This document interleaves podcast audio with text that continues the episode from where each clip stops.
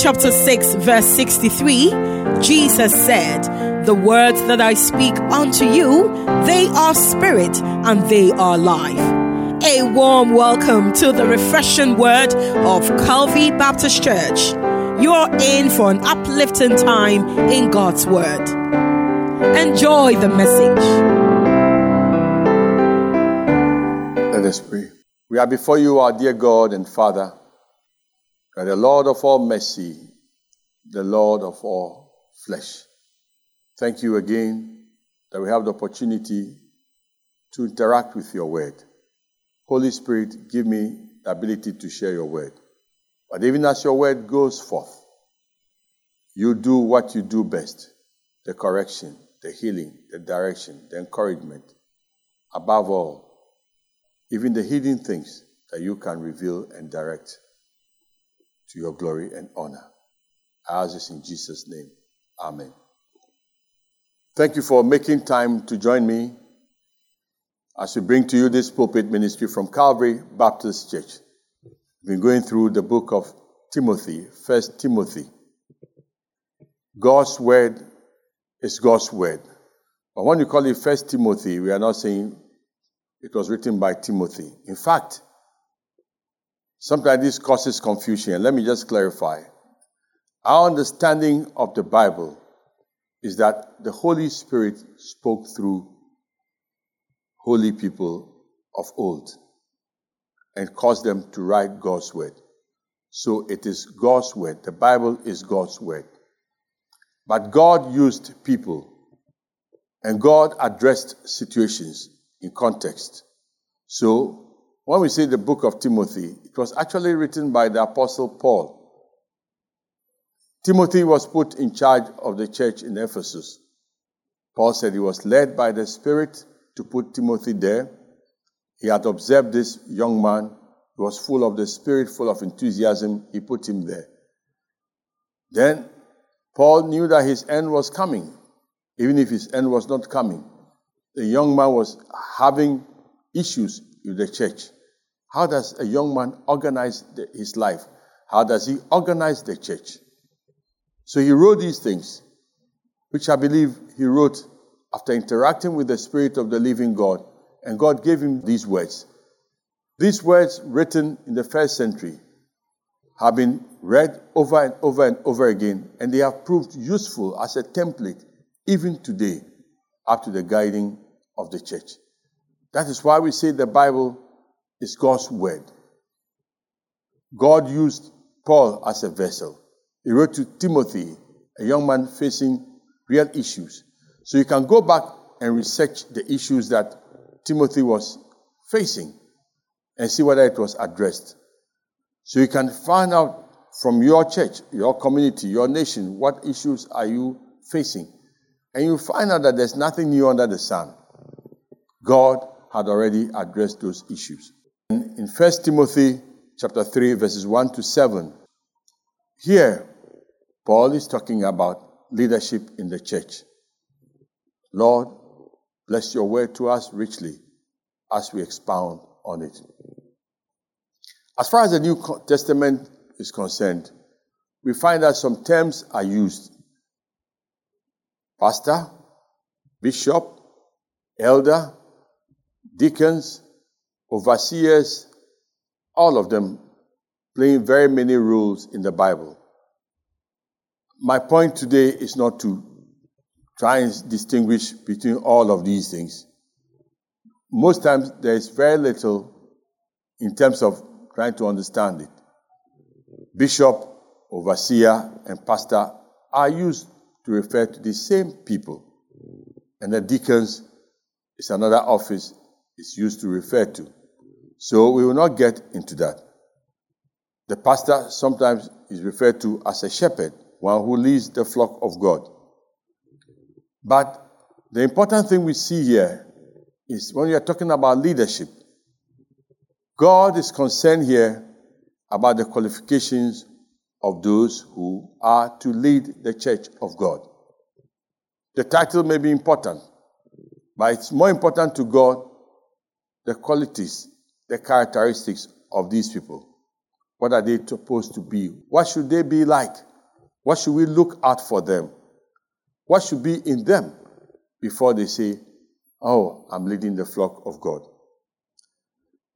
Let me say it up front that we do not believe that it is teaching that bishops, pastors, and leaders they are to be sinless.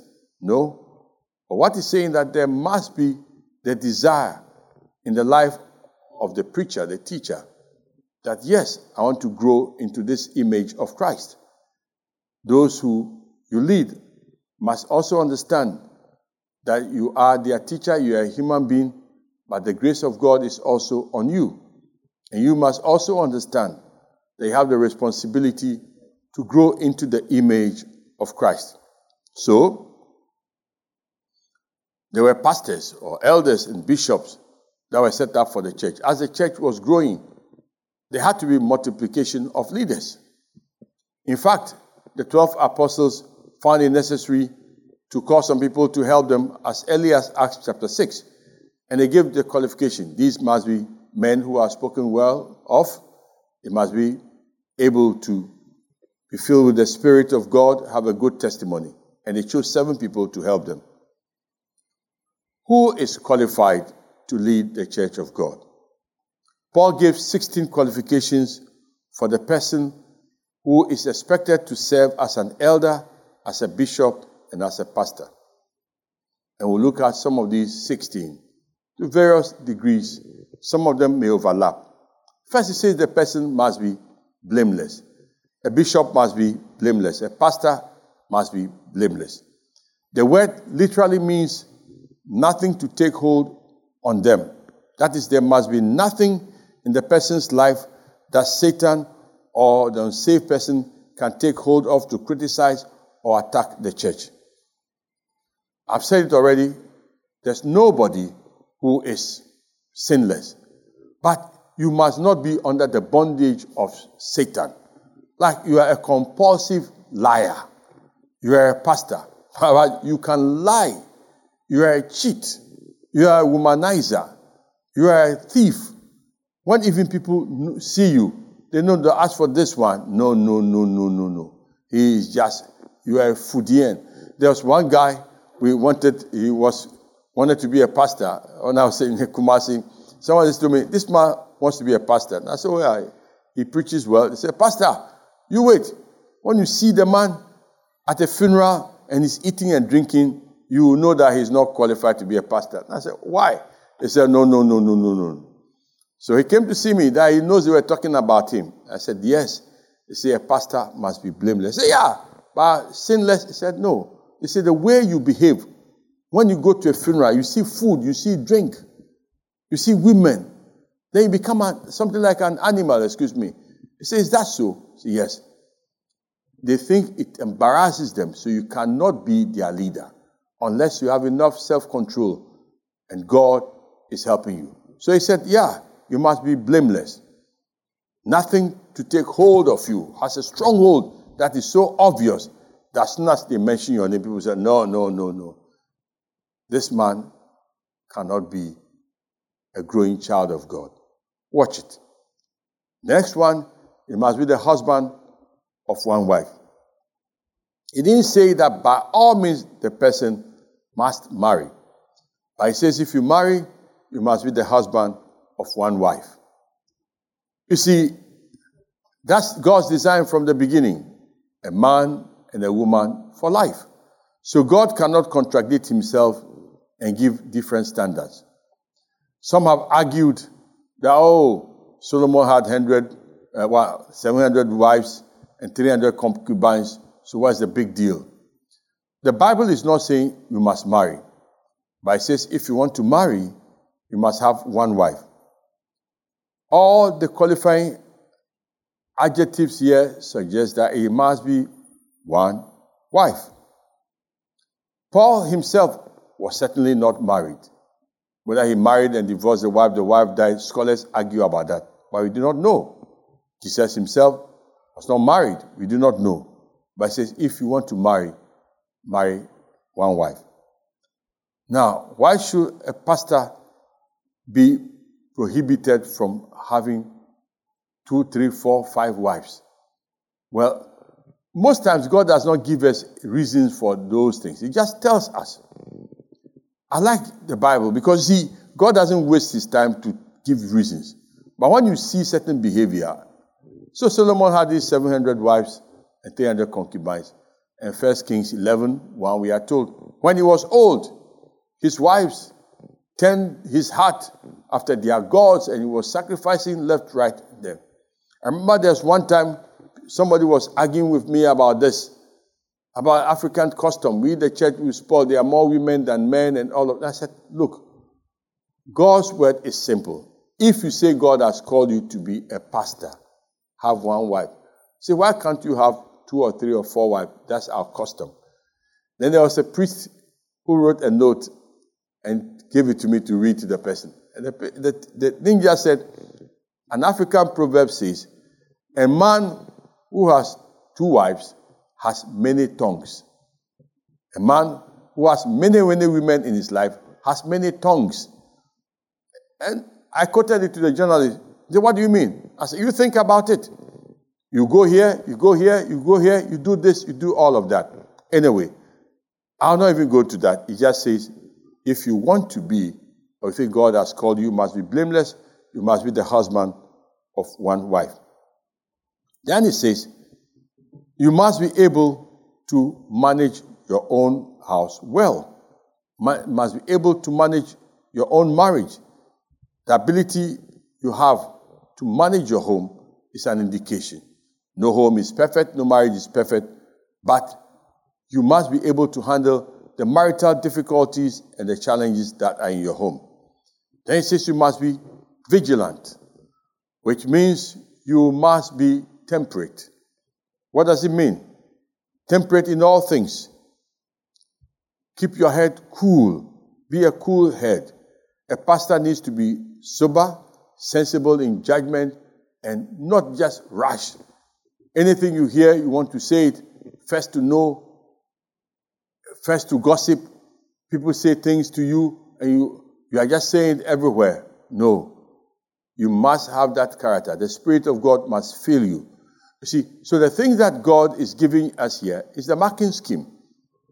Has He called you to be a leader? Are you sure you know the standards? Are you crying to Him? Are you praying to Him? Are you working at it? You want to ordain somebody as a pastor? You say, God has called you. Are you working on it? Are you vigilant? Are you temperate? Are you sober? Then he says, sober. He starts on his own. Sober. That we must have a serious attitude and be earnest about his work. You see, it doesn't say that you be so grave, it must be so boring. You can have a sense of humor. But he's not saying you should be always so serious. Right. And nothing will cause you to even laugh. No. You are always serious. To be sober means that you know the value of things. You know the value of the word of God. You do not play with it. You do not cheapen the ministry. You do not go for foolish behavior. When the thing is right, it is right. When it is wrong, it is wrong. Be sober minded. Let's say you must be of good behavior. Again, it means you must be orderly in the things you do. The pastor should be organized in your thinking, organized in your speech, organized in your living. Why? Because sometimes you, the pastor, you end up as a role model for others. They'll be looking at you. So if your life is not organized, you are a scatterbrain. You tell people to come. Yes, uh, come at four o'clock. And by seven o'clock, you have not even arrived yet. Church starts at 10.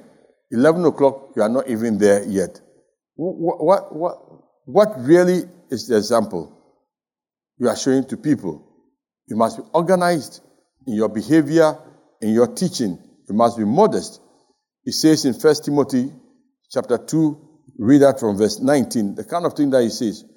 If there is a woman, see that woman, I mean, for even for even a woman, your dressing, you must be modest. You must not be the first to wear the latest fashion. Neither should be you be the last to put away some of the colo dressing. No, some of us wear dresses that uh, people stopped wearing long, long time ago because see, he said, no, No, be modest. Don't be following fashion. Be modest. Is it wrong for a pastor to wear so expensive clothing? I remember when we were in Bible school, somebody asked one of our teachers, What is wrong with wearing a nice suit, a very expensive suit, a very expensive shoe, because they last longer? And the professor was an elderly man. He said, Yeah, thank you for raising that. If you can afford it, by all means, dress well, dress nicely. And he knows from his own experience that the nice and expensive things sometimes they last longer. But the issue is this what will you do when, for instance, you are wearing that nice shoe, that nice dress, and a church member approaches you? A child, a little child approaches you. Will you be able to carry that child? Will you be able to kneel down? Are you willing to fall down in the spirit and anoint you? Or if there's an accident, are you willing to stop somewhere to help somebody? In that expensive car, in that expensive shoe. Then he said, Look at a good Samaritan. What did he do? Why was he a good Samaritan? He was rich, probably. He had the animal was the equivalent of a car that he had. Everything around him showed that he was a man of means. But he was willing to go down, be of good behavior, be a good example, and help somebody. And that is why he became the star in Jesus' story. When the professor said that, we were struck that it's not just the outward, outward trapping, but what you do with what you have, your heart. You see, I was saying 1 Timothy 2 9, he said, in like manner also, that the women adorn themselves in modest apparel, with, with propriety and moderation, not with braided hair or gold or pearls or costly clothing. He's talking about women. But there are men who can dress more expensively than even women. I have said it, that it is not necessarily the expensiveness of the clothes that he's talking about. Yes, if you can afford it, fine. But don't go and borrow money to do all these things to show off to anybody. But when you are wearing those things, what do you do with it? The next one, apart from being of good behavior, you must be given to hospitality. I think the parable of the Good Samaritan covers that already. Hospitable, loving strangers. It was an important ministry in those days where they didn't have so many hotels. It is still an important ministry today. Will you be willing to invite somebody at home, even not at home, at church? Are people welcome to you? Will you give somebody a smile? Will they be able to approach you? Are you easily approachable? And there are some who do not like anybody. They are loners. But you cannot be that as a pastor. A pastor is a shepherd. He has sheep, good sheep, bad sheep. Sometimes in our flock, they are, we jokingly say they are goats, they are squirrels, they are all of that. But once God has put you there, that is the flock He has given you. Can you imagine that Jesus had Judas in his midst? Can you imagine that there was these sons of Zebedee, the sons who wanted fire to be called to burn a village? They were accompanying Jesus. Can you imagine that Peter, a man who sometimes could talk and say all kinds of things, was a disciple of Jesus. But they saw the refinement of their master. They saw his temperance. They saw the way he had time for them, the way he had patience for Thomas. Say, unless I see I put my hand there, I will not believe. Say, say okay, son, come. You see, put your hand there. Say, my master and my God. So he's asking us to be like him. And friends, all these things are saying be like Jesus. Be like me. Be like your master. You are not there yet, but keep pressing on. That is why when you are falling short or somebody points out your weakness to you, you must be willing to accept it. Sometimes people say things that are not true. But if what they are saying, one, two, three people draw our attention to it, we must be willing to accept it. Because you also must be willing to teach others. And that's the next one. Apt to teach. Teaching. Teaching is one of the key qualities of anybody who wants to be a pastor or a teacher. Teaching the Word of God is one of the ministries God has given to the church. In fact, many scholars believe that pastors and teachers in Ephesians 4:11 refer to two functions of the same office. A pastor and a teacher, two sides of the same coin. A pastor must automatically be a teacher. And that is important because what is your primary tool? It is the Word of God. As you study the Word of God, it is work. You go to the book, you read through it, you pray about it, you go to the words, you try and find out how to expand it, how to find application, and ask God to teach you how you can communicate with your people. The Bible is not for information only, it is for information, but more importantly, it is for transformation. The pastor who is lazy in his study is a disgrace in the pulpit because you cannot see that he's teaching well or even he understands anything that he's saying. And the Bible says we must beware of this. So God gives this qualification. Are you a teacher? Are you called to teach? You see, there are some teachers who are gifted teachers who are not necessarily called to be pastors, but you cannot be a pastor who is not a teacher. Must make sure you are fulfilling your mandate. Then it says, not giving to wine. What does it mean here? The word describes a person who sits long hours and drinking, drinking, drinking until he's drunk and boozed, not giving to wine. Yes, he's a drunkard. And the Bible has many, many things to say about drinking. How it can make you so, so, I mean, you, you become a, a, a disgrace to yourself. You say things you shouldn't say. I remember those jokes that people, when we were in school, they used to say it.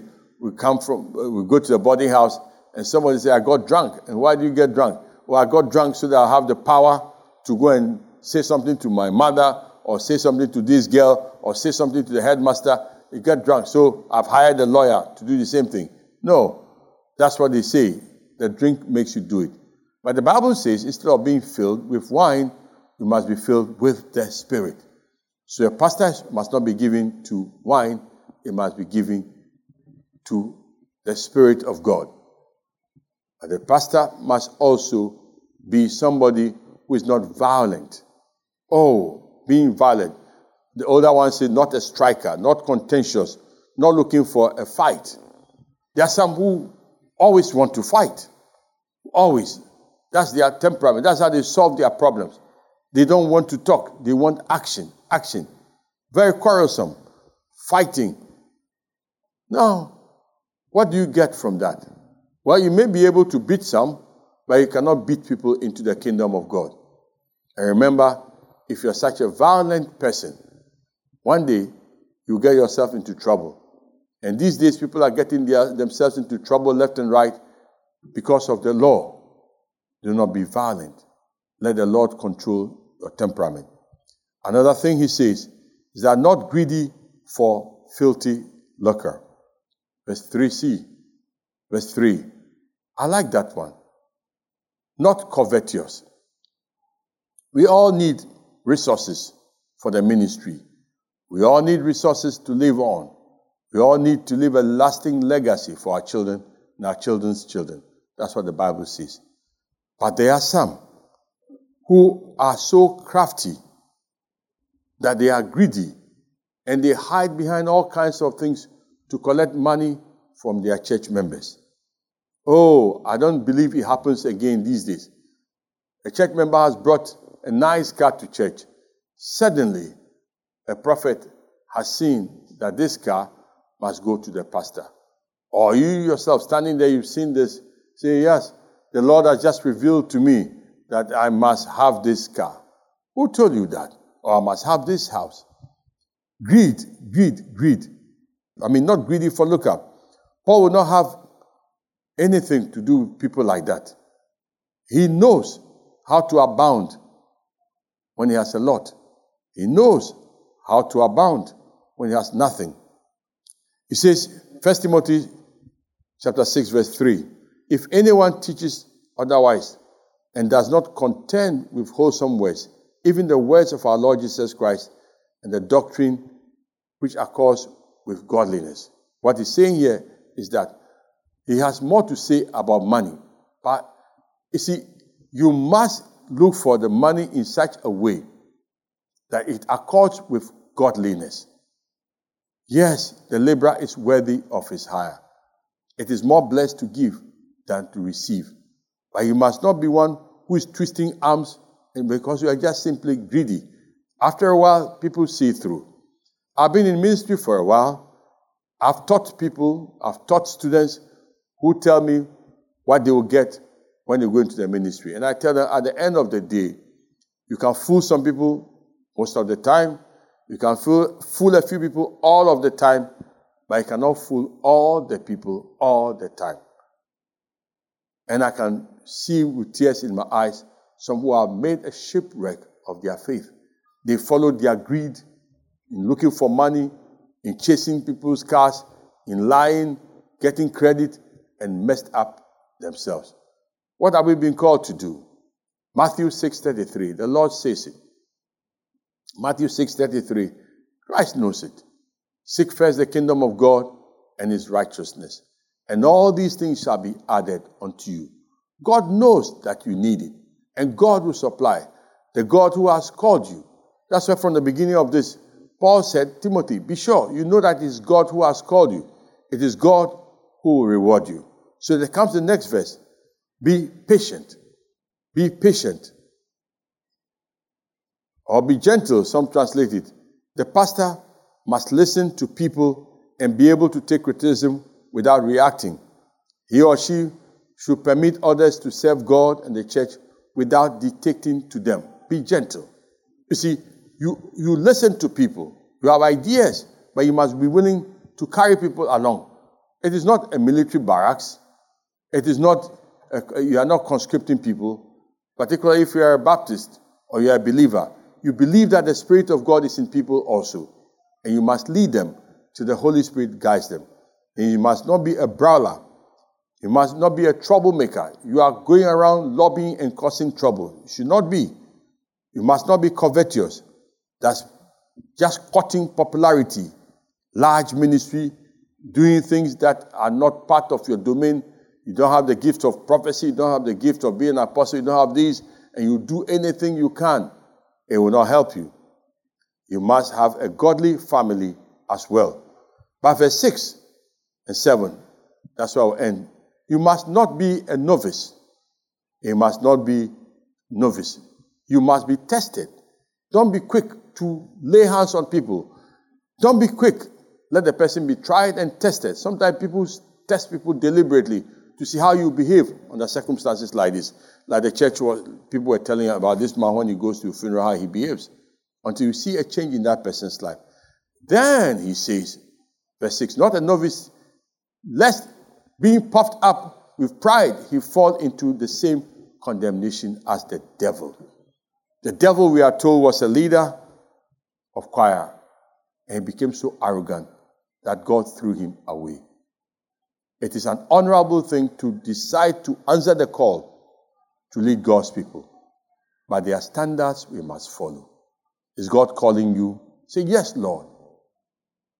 Do you meet these standards? Say, Lord, help me. But I'm telling you, are you a believer in the Lord? Yes, the Lord has a plan for you. That plan must be followed so that God will use you in this generation and in the world to come. You say, Well done, my good and faithful servant. You are blessed. Come to the joy of your master. Let that be your story, your portion, your holy ambition. In Jesus' name,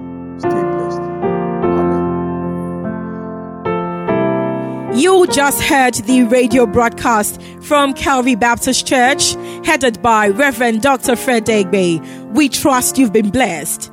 Do join us on Sunny FM every Saturday from 8 to 8:30 p.m. for an awesome time in the Word of God. Locate us right opposite the Mr. Biggs restaurant in Adabraka near the Kwame Nkrumah interchange. As well, we're in Shiashie across the motorway from the Accra Mall. In Oyibi, we're near the Cares Valley Event Center at the GOIL Filling Station. Our Amasaman campus is on the Danbridge Montessori School premises near the Amasaman Government Hospital.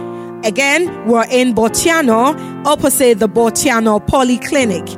Otherwise, follow us on Facebook at Calvary Baptist Church GH and on YouTube at Calvary Baptist Church TV or email us via Calvary Baptist Ghana at yahoo.com. You can also call us on 024 369 0485 or 0302 231 854 or reach us on WhatsApp number 0200 181680. God bless you.